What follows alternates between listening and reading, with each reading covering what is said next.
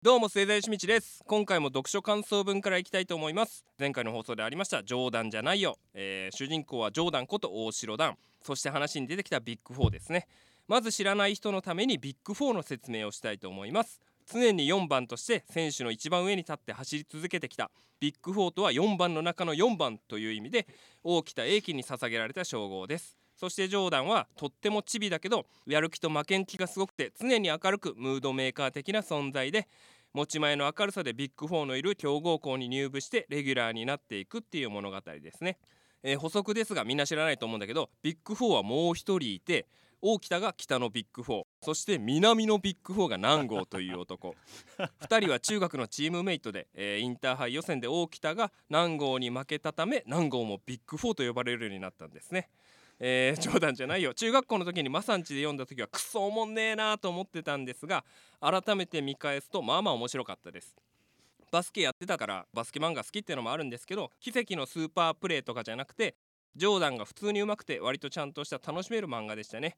でもねあの一つ言いたいことがあるんですが、はい、この漫画もインターハイをはしょりやがって本当に。インターハイ決まったらもうインターハイで負けてたっていう。で最後の最後にウィンターカップで優勝するっていうね、うんうんうん、えー、インターハイからウィンターカップがもう最終巻にまとめられてて、えー、最後ジョーダンが1 0センチ伸びてダンクするっていうので終わりました。まあこの話聞いて気になった人読みたいなと思った人はね、えー、マサが漫画持ってますので YT アットマークちょいで 123.com までメールお願いします。この番組にメール送ってくれたらマサが冗談じゃないを貸してくれるんだそうそうそうそう。え終わりでよろしいですか？終わりです終わりです。いやいや吉見さん違うのよ。何が？違うのよ。何が？今世間では「スラムダンクの話でみんな盛り上がってるのよ。ビッグ4じゃなくて？ビッグ4のことを説明しますじゃないのよ。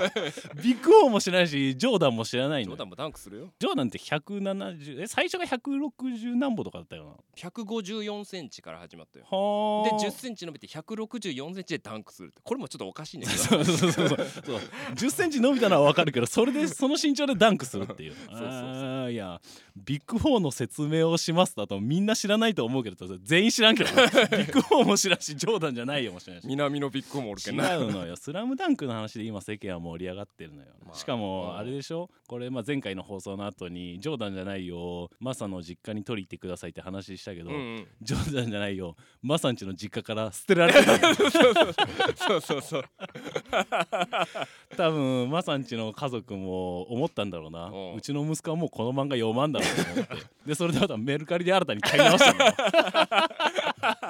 いや今年最後の最後に一番無駄な金を使ったなって思ったけどなんだかね、えー私もちょっと改めて読んでみたいと思った次第でございます。この年末年始に皆様冗談じゃないよどうでしょうか。というわけで始めましょう。末田義道と中島俊明のちょいで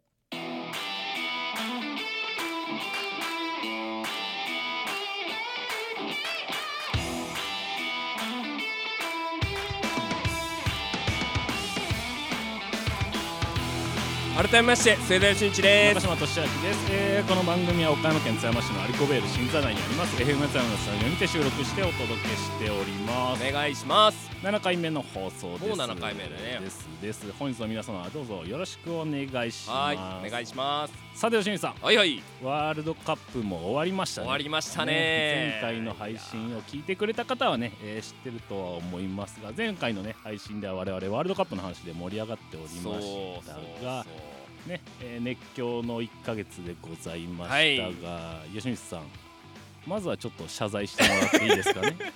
ほんと舐めとったな俺まずは謝日本代表が決勝トーナメントに行けるわけがないって言ったことをマジで舐めとったな謝罪して俺もらっていいですかね？いやー本当に、ね。えー森保監督日本代表の皆さんすいませんでした。そうだな。あのトゥーリオも謝ってたから。いやでもあいつめちゃくちゃ言ってたからな。始まる時に。フォワードヘボヘボヘボ。日本代表勝てるわけないみたいなあいつめちゃくちゃ潔く謝ったからうん。トゥーリオちょっと好感度上がって。でもあれ言い過ぎだけど。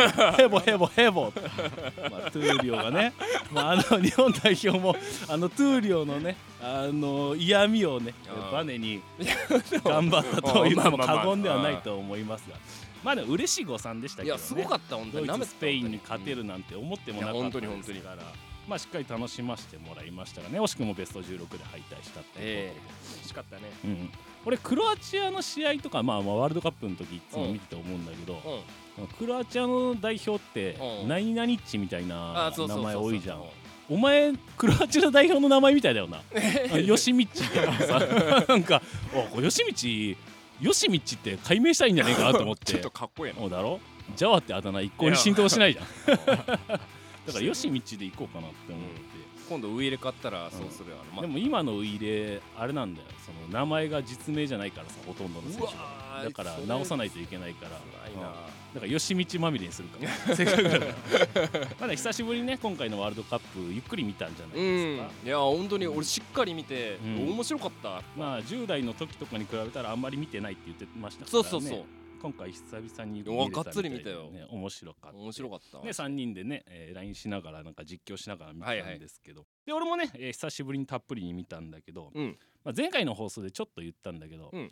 俺前回の収録の後にはい。手術するためはいはいはい。に入院してて、まあその痔の手術だったんですよね。はいはい だからね時間だけはたっぷりあったからもうね しっかりとね痛みにこらえながら好きなチームの応援をしながら見てたわけですけど、あそういえば吉光さんはい。入院中お見舞いありがとうございました。入院中にもかかわらずなぜかお見舞いに白い恋人 何人が地で苦しんでる間に北海道行ってんだって話なんですけどね。えーわざわざ持ってきてもらってありがとうございました。いいえ。そういや正弘いやすいません。てめえ見舞いに来なかったな。いや俺は悲しいよチームちょいでの一員が入院で苦しんでるにもかかわらず 見舞いの一つ20年も以上の付き合いだぜ。2週間も俺入院してるのにお見舞いの品一つも持ってきてもらえないなんて俺はやっぱ切なかったよ。やっぱお前がそんな意気込みだからお前が応援してたイングランドは負けたし 冗談じゃないよ捨てられたんだ 20年以上のこの付き合いのパーソナリティの一人をチームメイトの一人の見舞いも来れなかったからお前はそんなことになったんだよ。もっと俺を大事にしてくれよ。頼むぜ。申し訳ない。まあねというわけでもね俺の津山一肛門が健康な男への道はねまだ続くんですが。まあ北海道行ったみたいで吉光さん。そうそう。どうでした？いやうんーすごい身のなかったよ、いや今の一言で身の中。え何泊？えー、2泊3日。あ2泊3日か。うん。今北海道行くのってうん。どっから出発すんの、いやー。岡山空港からは出てないでしうんょ大阪の伊丹空港からあ伊丹空港まで移動してからうんそうそう。2泊。雪降ってた？いやもう全然あったかったよ。へー。なんか食べ行ったの、うんなんかまあ自由時間みたいなのあったの？いや自由時間ばっかりで、はいはいはいはいはいはい。北海道っていうもんはある程度食べたと思うんだけど。おー。えラ味噌ラーメンとか？いやラーメン食ってねえよ いやマジで？あラーメンは食べてないの？えジンギスカンは？ジンギスカンは食べた。あー海鮮は？海鮮丼も食べた。あー何が一番記憶に残ってる？その北海道の食事とかで。いや海鮮丼だな。あやっぱり違う、うん。こっちのの陸地というかその北海道の海鮮丼は新鮮でしたか？まあ俺の性格も分かる通り、うん。安くて大きいあの海鮮丼。北海道でもそれ求めんなよ。わざわざ北海道まで行って新鮮なもん食えよ。いやだからうん。1000ちょっとぐらい出して、うめちゃめちゃでかいこんぐらいのなんか豪華な海鮮丼なるほど。なこっちの方じゃその値段じゃ食えないよみたいなのが北海道では食えて、それぐらいしか思い出がない せっかく北海道まで、こっちの方であっち行きたいこっち行きたいってあるのに北海道はあんまなかったのね、まあやっぱりね制限はあるしね。まあそうですね、う移動手段も限られます。しまあいろいろね行けないですけど、でもはい。はい俺らさ修学旅行まあ高校の時さ修学旅行で北海道行ったじゃん、うん。ね、我々まあ僕と吉道さんは津山商業高校だったんですけどね。我々の母校では津山商業高校はね当時修学旅行の行き先は北海道かシンガポールにうん。分かれてて、そうでした、ね、我々ね北海道行ったじゃないですか、はいはい。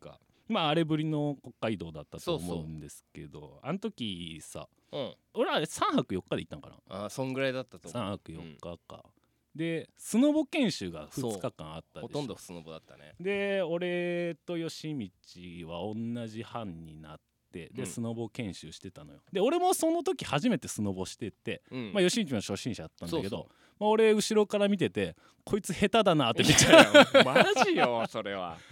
お前スノボのセンスないなっていうの初心者の俺でも分かったいや。ーでもあれから俺も北海道行ってないからさ、う俺一回まず中学校の時に全中で北海道行ってんのよ。ああそれ知ってる知ってる。皆さんんからの寄付金を。の俺らのお金な。学校中から寄付金を募ってね私は全国大会で北海道行ってからその後ね高校生で修学旅行で行ったんだけど、まあ、俺北海道高校の修学旅行で行った時に空港到着してその後まあバスで移動してうん。でなんか街中を散策するみたいになった時にうん。そのバス降りた瞬間まあ自由行動開始ですみたいになった時にうん目の前にうん。ドン・キホーテがあったのよ。おうおうおう。でドン・キホーテがあった時に俺ドン・キホーテに感動してうん。ああこれがあの有名なドン・キホーテだって思って 急いでドン・キホーテに入ってうん。俺なんかドン・キホーテで謎の2月生まれのあなたへっていうぬいぐるみ買って帰った。せっかくの北海道行ってドン・キホーテに興奮してこれ俺が33年間生きてきた中でうん。一番可愛いエピソード、ベスト・オブ可愛い中島これね。若かったしな。うん。いやいいな北海道。まあ皆さんもね北海道星座義道の話に触発されたらぜひ北海道に 行ってください。行ってください。というわけで、ね、前回の収録から本日までの期間ねお互いそんな感じで過ごしておりました。はい。で吉見さんねちなみに今回の配信がですね、うん。年内最後の配信となります、そうだね。うん。えー2022年もね、えー残すところわずかとなりました、はい。ということで、うん。まあ本日もねクイズに参るんですが、はいはい。本日のクイズはこちら。お2022年クイズ！えこのコーナーは来たるべき2023年を迎えるにあたり2022年に起きた出来事を思い出すべく今年のうちに振り返ってみようではないかというコーナーになっております、えこれより私が2022年に関するクイズを出題しますので吉見さんはそれにお答えください、え正解だった場合は吉見さんには喜びの舞を踊ってもらい不正解だった場合の罰ゲームは今回も読書感想文です、えー吉見さんはまずはクイズに集中してください。はいはい。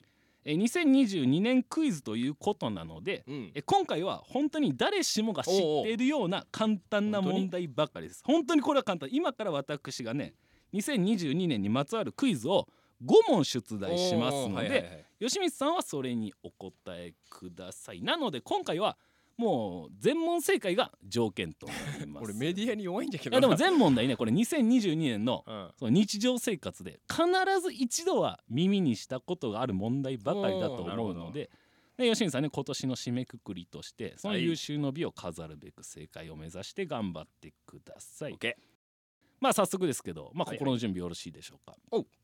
全問正解まあね2022年の締めくくりのクイズということで、うん。正解を目指して頑張ってくださいね。はいえーそれでは問題です。第1問。じゃらん。今年は何年だったでしょう？えー。虎。あ正解。おいい滑り出しですね。おそれでは第2問。2022年11月1日に愛知県長久手市に新たに誕生したテーマパークの名前は一体何でしょう？えジブリのやつじゃないかなあまあ正式名称は 厳しい厳しい。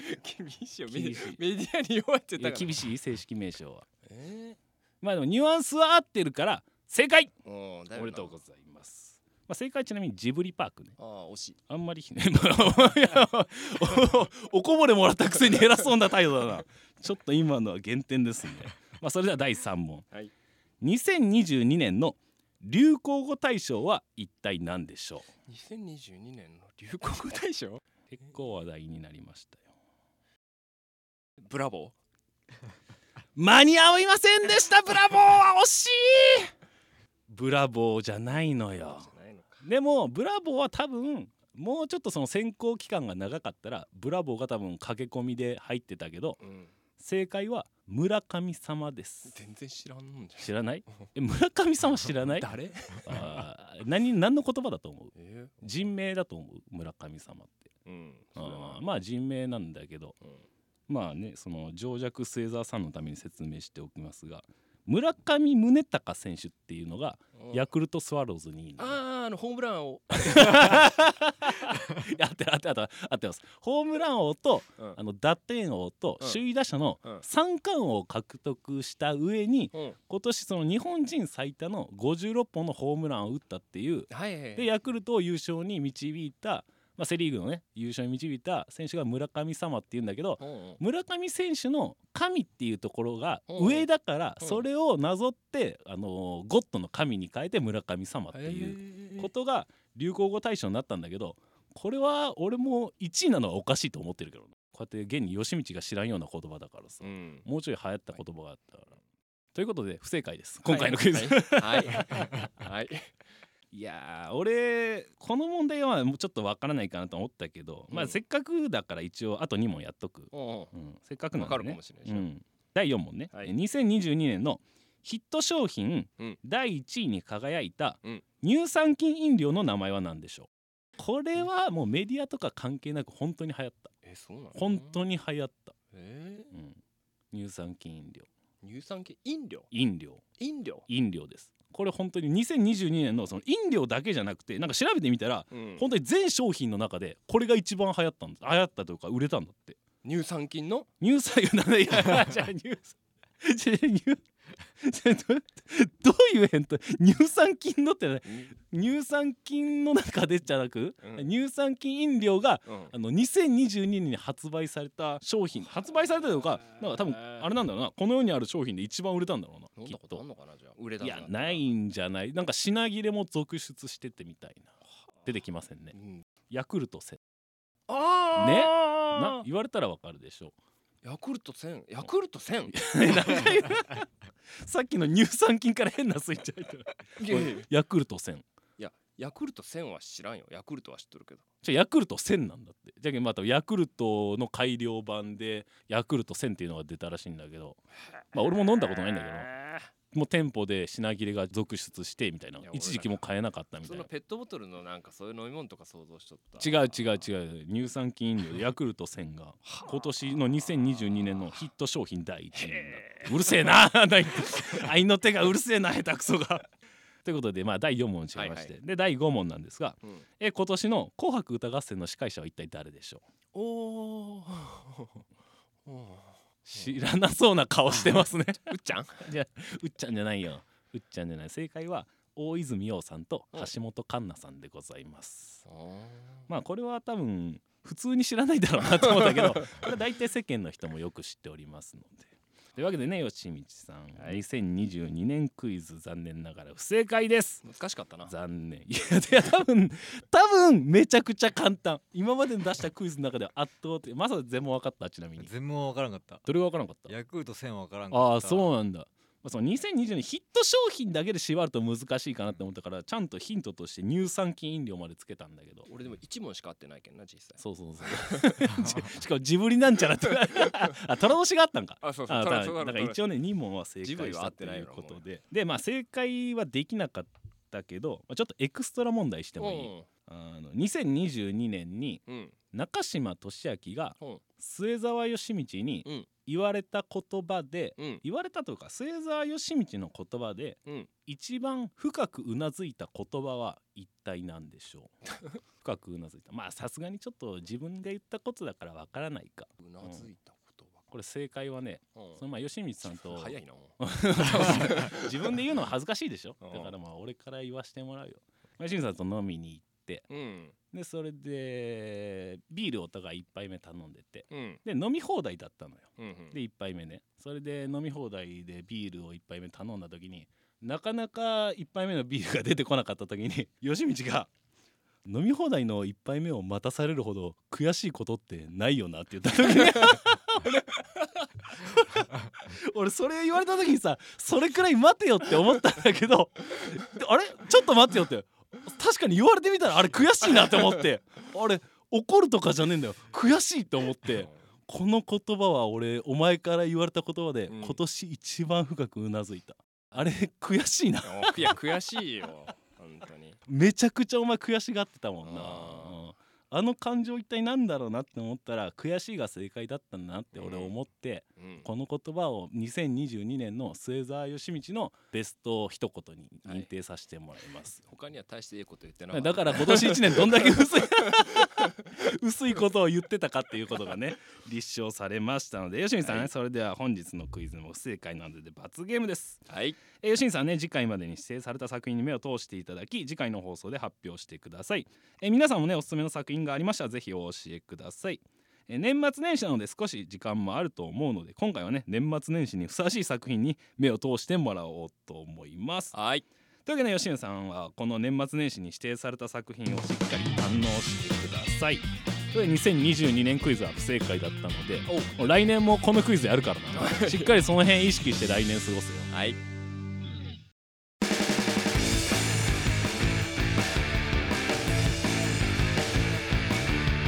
ょいで改めまして末田義道です。中島俊明です。この番組は岡山県津山市のアリコベール新座内にあります。FM 津山のスタジオにて収録してお届けしておおります。願いしますあのですねはいはい。2022年も、うん。まあ、残りわずかってことですがそうですね。うん。年末はですねもう一つイベントがあるじゃないですか、うん。で知らない人のためにね一応説明しておきますが、はいどうぞ。12月26日は我らが末澤義道の誕生日でございます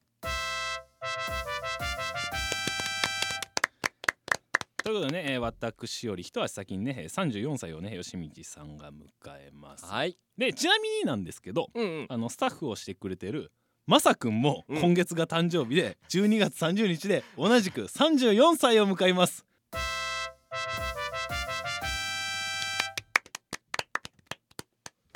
どう自分の誕生日を祝ってもらうコメントを受けた後にファンファーレの音楽自分で このマッチポンプスタイルどう？自作自演でな。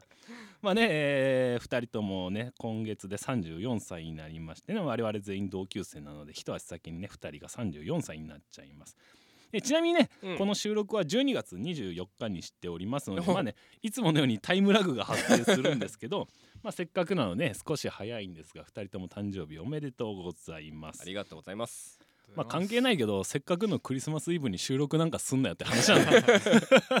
他にすんことねえのかみたいな、まあね、ちなみにね、えー本日はクリスマスイブにもかかわらず、えーこの後私と末澤義道はね、えー忘年会を行います。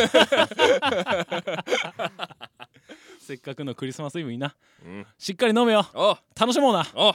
一杯目が今日は早く来たらいいな。おあーやっぱりな。あの名言を胸にしまいながら、えーね。今日は楽しもうと思いますが。でさそう誕生日の話に戻るんだけど、うん。まあ俺も前の誕生日ちょっと祝うことに少しトラウマがあってはいはい。20代前半ぐらいの時にうん。お前の誕生日に居酒屋に飲みに行ったのよ。おー。二人でね。はいはいはい。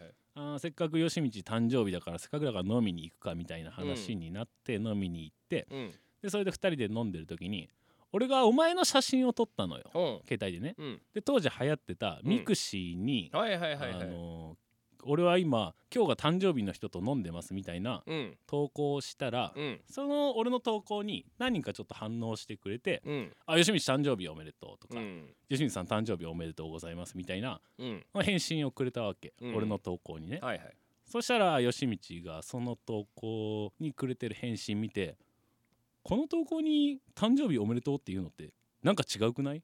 俺に直接言えよなって。めちゃくちゃ怒り始めて。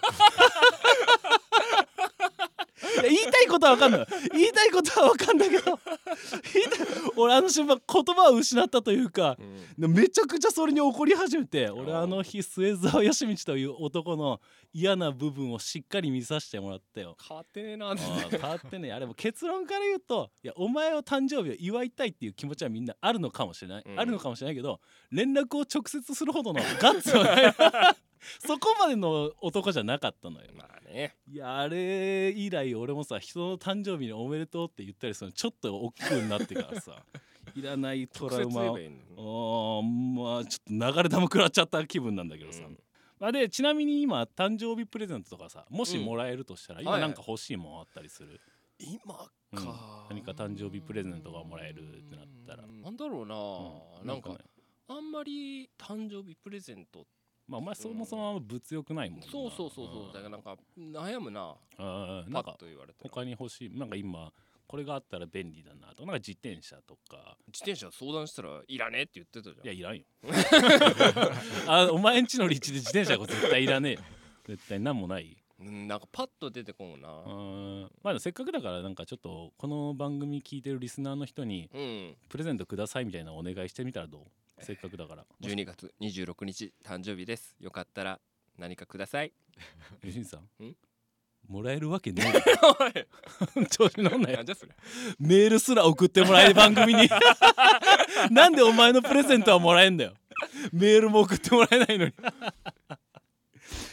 いやねまあこのクリスマスの時期まあ今日ねクリスマスイブなんですけど、それでさ吉光さんが12月26日誕生日ってことで、はいで俺まあ昔からちょっと思ってんだけど、うん。その12月26日が誕生日だったら、はい。そのどこまでのイベントが含まれんの？そのクリスマスが続いまあイブ本番続いてお前誕生日で来るじゃん。うんこのお前の誕生日はうん。やっぱりクリスマスに含まれんの、ちっちゃい頃、うん。サンタさんを信じてた頃は、はい、クリスマスで。それはもう子供が聞いてるかもしれないからサンタあは 聞くわけねえだろこの番組。冗談じゃないような話しかしねえのに、はいはい。その頃までは、うん。クリスマスとしてうん。クリスマスプレゼントもらってたの、ほうほうほうほうほ誕生日はなしね、う、うんうん、あ誕生日はその時ああなくなるの？そうそう、でサンタさんに気づいて、はいはいはい。サンタさんはいじゃなくて親からプレゼントをもらうってなったら、誕生日プレゼントになったのああそんとそうなったらクリスマスがなくなったの。そうそうそう。ずっと俺毎年一緒なんよじゃけん。ああそうなんだ。うん。あじゃあクリスマスと誕生日どっちももらえるみたいな制度ではなく？じゃあ世の中の人より損してんのまあそうだよな、えケーキとかもじゃあどっちかだけ？一緒。うんうーえそれどうすんの？中日25日にやるの？中日で。どうなんだろうな。それはあの土日とかの都合もああるし。ー。あーなんかそれすげえ損した感じになるうな、ん。へー。損してるで。正月どうなんの？お年玉は？お年玉は関係ないからもらえるよ。でもあーうん。あそうそうそう。おばあちゃんとかにもらえるお金はプレゼントと一緒で、うん。小さい頃はクリスマスのお金。はあはあはあはあ。大きくなったら誕生日のお金。損してる。損してるね、うん。えーえマサんちどうだったの？お前12月30日だったらさ、まあ、ここはクリスマスちょっと遠いからなんかクリスマスと誕生日なんか別々で考えそうだけど。クリスマスはうん別々、クリスマスはクリスマスでもらって、うん。誕生日があんまり、あんまりもらってない難しいタイミングだな12月30日で。なんかお前の誕生日祝ってる場合かみたいな。それどころじゃねえよみたいな。でもケーキはあった気がする。あーえクリスマスでもケーキいただい食べてうん食べて。で誕生日でも食べてって。正月もケーキ食った正の月はお年玉はちゃんともらえちたのゃんともらってた。あ誕生日でも、まあ、だから全部もらえる人からするとボーナスタイムだよな。うん。クリスマスがあって、はいまあお前らみたいにその年末が誕生日だったら誕生日でもなんかもらえてうん。で正月でお年玉もらえてみたいな、えーこれ昔からすげえ疑問だったんだよな。でも吉光さんうん。とりあえず誕生日プレゼントはもらえないかもしれませんがはい。今日は忘年会なんでしっかり飲もうな。酒のシャワーを、ね、楽あ浴びようぜこのな雪の舞い降る中うん酒のシャワーをいっぱい浴びましょう。ってことでねまあそんなこんなでねあと数日でね34歳を迎える吉光さん、まあね、ありきたりではありますが、はい。まあ、年末ってことなんで、うん。まあ、せっかくなのでねちょっと一緒に2022年のね振り返りをしようじゃありませんか、はいはいはい。まあありきたりですけど、うんまあ吉光さんねちなみに今年1年どんな1年でした？そうだね。まあ、うん。津山に帰ってきて、久しぶりに年明とか、はいはいはい。ねマサとか小森とかと頻繁にっていうよりやっぱ前より会う頻度が、ねうんうん。みんな大人になって会う機会も減って、うんうん。まあ、正直昔に比べて俺自身のイベントが少なくなったなっていう感じで結構暇してますね。津山に帰ってきて、でもまあ津山に帰ってきたなりの楽しみ方みたいなのって何がやっぱりああこっちの生活はこれがいいなとかって思ったのって何？やっぱり緑が多い。自然豊かでみたいな。まあやっぱ都会のゴミゴミした感じはないよ。なんか時間の過ぎ方みたいなのはちょっとこっちの方がゆったりな気はするよね、うん、するする、うん。今も雪も降っとるけさ、こんな寒かったっけとか、うん。こんな雪が積もったの見てねあの雪を踏むねクシックシっていうそういうのを感じたりとか、うん。まあでも一人が多いし暇じゃけ、うん。ドライブしてることが多いかな。あーまあこっちだと車運転できるっていうメリットはあるわな。うん。好きな時に好きな時間で。そうそう田舎に行ったらもう本当全然走ってないけんさ、うん。走りやすいし、うん。まあ、都会だったらその楽しみ方できないですからね。っと違う、まああうん。とは畑仕事ばっかり。さすがもう末澤義美さんね。川辺賞が誇るタコ作でございますからね。名誉タコ作ですからね。まあねまあ都会にいたらねやっぱその農作業みたいなのがあんま大々的にできるほど土地もなかったりね、触れることもないかもしれないですからまあ久しぶりに津山でそういう生活ができてよかったんじゃないですか？どしどしお誘い待ってます。あーというこで、とでね、番組宛てにお願いします。個別には、まあこれはちょっと NG タブーなので、まあね吉光さんもねちょっと時間を持て余しているようなのでじゃあはい。としあきさんはどうなんですか？ああいいですか？もう吉光さんのブロック終了で。全然いいよ えまあね俺の話もちょっとさせてもらうとうん。まあ俺はね今年1年はなんか全体的にうん。いい1年でした。おー。はい。で例えばまあ、まずこれがちょっと一番重要なんだけど、うん。去年に比べて、まあ、まだちょっと完全に収束したわけじゃないんだけど、まあ、その新型コロナウイルスもね、はいはい。その去年に比べるとうん少しずつ収まり始めて、うんまあ、その僕のね大好きなそのエンターテインメントの世界がね少しずつ、まあ、始動し始めたりとか県外に遊びに行けるようになったことが、まあ、これが一番大事だったかなっていうふううん。にいい一年だと思はいうはい要因はこれだったかなっていう、なんというかその去年とかさいつも息苦しさというかうん。を感じながらなんか過ごしてて。俺の大好きなそのエンターテインメントの世界ではなんかそのいろんなことが中止になったりとか軒並みね、その形を変えて表現しないといけなくなったりしたり、まあ、その県外にね旅行行くこともできなかったから、はい。そのね、ずっと会いたかった友達とかにも、まあ、なかなか会えずだったんですけどそのことをね考えたら今年は、まあ、いろんなエンタメに触れることができたしうん。長らくね会えてなかったその友人にも会えることができたのでこれがね俺的には一番いい一年だったと思える要因でございます。でちょっとね、まあ、ついでなんで、もう少しちょっと個人的なことをお話しさせてもらいたいんだけど、まあ、今年はねちょっと個人的にもないろいろ始めてみた年になって、うんこのラジオもそうなんですけど、まあね今はちょっとお休みしてるんですけど、まあ、エッセイもね、はいえー自分で、まあ、街中で配布するようになって、まあ、そのラジオもそのエッセイの配布もずっとやってみたいなとは思っていながらもまあちょっとなかなか形にすることができないままその時間だけが経ってて。まあ、そんな中でね、まあ、そのいろんな人が協力してくれてこのラジオもエッセイの配布もね始めることができましてまあその吉道もまあマサもそうなんだけど、うん。なんか今年1年はなんかその一人じゃなんか行けなかった場所に、なんかねいろんな人の力を貸してもらってなんかたどり着けたみたいなうん。感じでございます。まあその中でもね、まあ、その始めてしまったからこそ味わうなんか苦しさとか、うん。まあねちょっと心ないこと言われたりするとやっぱりちょっとうーんってなったり、悩んだりすることもあるんですが、まあ、やっぱりね始めることができてよかったってね純粋に今は思っております。そのいつも言ってるんだけどその自分の声をね発信する場みたいなのずっと探してたし、まあ、その自分自身をねなんかちょっと表現して発散する場所っていうのはまあ俺はすごいなんかまあ心の拠り所みたいなところもあるし、まあ、みんなもそういう場所があったらいいのになっていうふうには俺はなんか勝手に思ってて。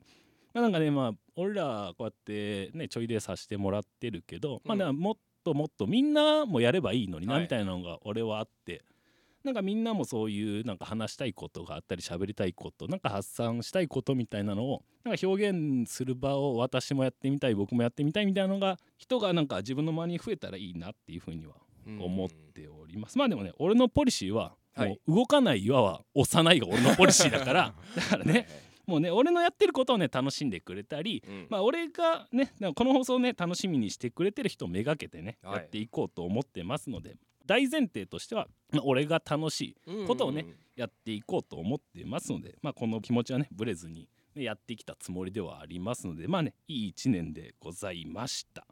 ご清聴ありがとうございました。まあねせっかく今年最後の放送っていうことなんで、はいまあ、ちょいでね始めて、まあ、今回7回目。うんもう結構あっという間だったねうん早かでも半年ほど経過しますが、まあ、吉見さんどうですか？この半年間ちょいでを始めてみて。うんたまにねやっぱうん。聞き返したりするんだけどもう最初がひどすぎて。初々しさを感じますね。ねうん。本当に。でも思ったよりうん。聞いてくれる人がいっぱいいて、あー反応があって。うんうん。反応があったりすると、うんうんなんかいや嬉しいなっていうのはまあ純粋な気持ちでうんまあ本当にそうね。ありがとうございます。うんうんうん。まあね聞いてますとか、うん。聞いたよって言ってくれるのがねシンプルだけど一番やっぱ力になるんだよな、ね。ああいうのが、不思議なもんでああいうなリアクションが嬉しかったりそうそう。するのでなんかすごいなんか嬉しいなってう。思う。んまあ初回だのうるさに比べたらちょっとずつ落ち着いても はいはい。喋れるまあ別にね、まあ、その初々しいとかたどたどしいとかそんなことは別にどうでもよくって、まあ、同級生3人でお届けしているんですが俺ら自体がまあね楽しく喋れたり、うん。まあ、一個のね心の拠り所みたいなはいはい場所で自分たちにとってあればいいなと思っております、まあ、来年もねまた我々が楽しめることをやっていきましょえお願いします。うというわけでもう本日はこのままエンディングに向かいますかはい。ということでムサ君準備 OK それでは BGM カモ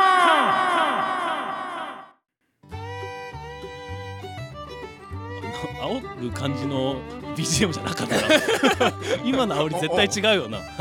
あれってなったまあ、というわけでね、えー末澤清水と中島俊明のちょいで第7話そろそろお別れの時間です、はい。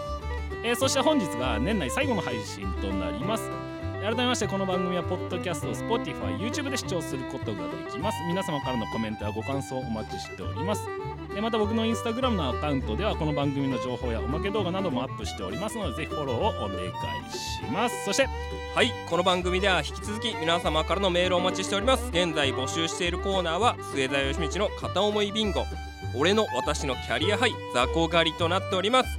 懸命にコーナー名を記載してお送りください、えーその他にもこの番組の感想や我々への応援メッセージ普通のお便りなど何でもいいので、えー皆さんどしどし送ってください。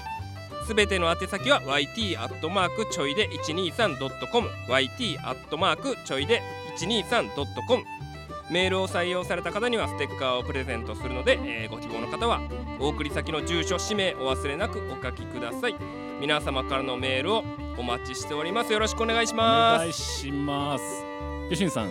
すはい。ちなみにメールはどしどし届いてますか？おいおいおいおいおいおい送れよ。送れよ本当に。送れよ。おいおいおい。冗談じゃないよ本当に。送れよ。おいさもないとお前の初夢に末澤義道登場させるぞ。初夢にな。裸でね。いや気持ち悪い。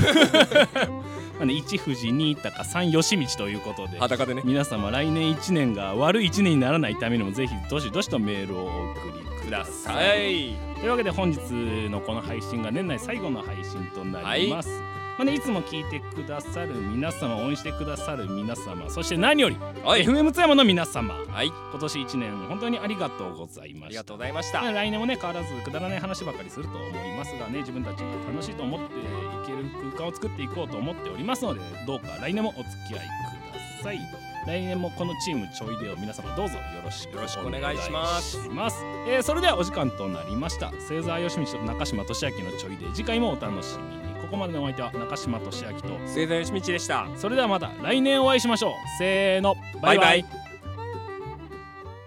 良いお年を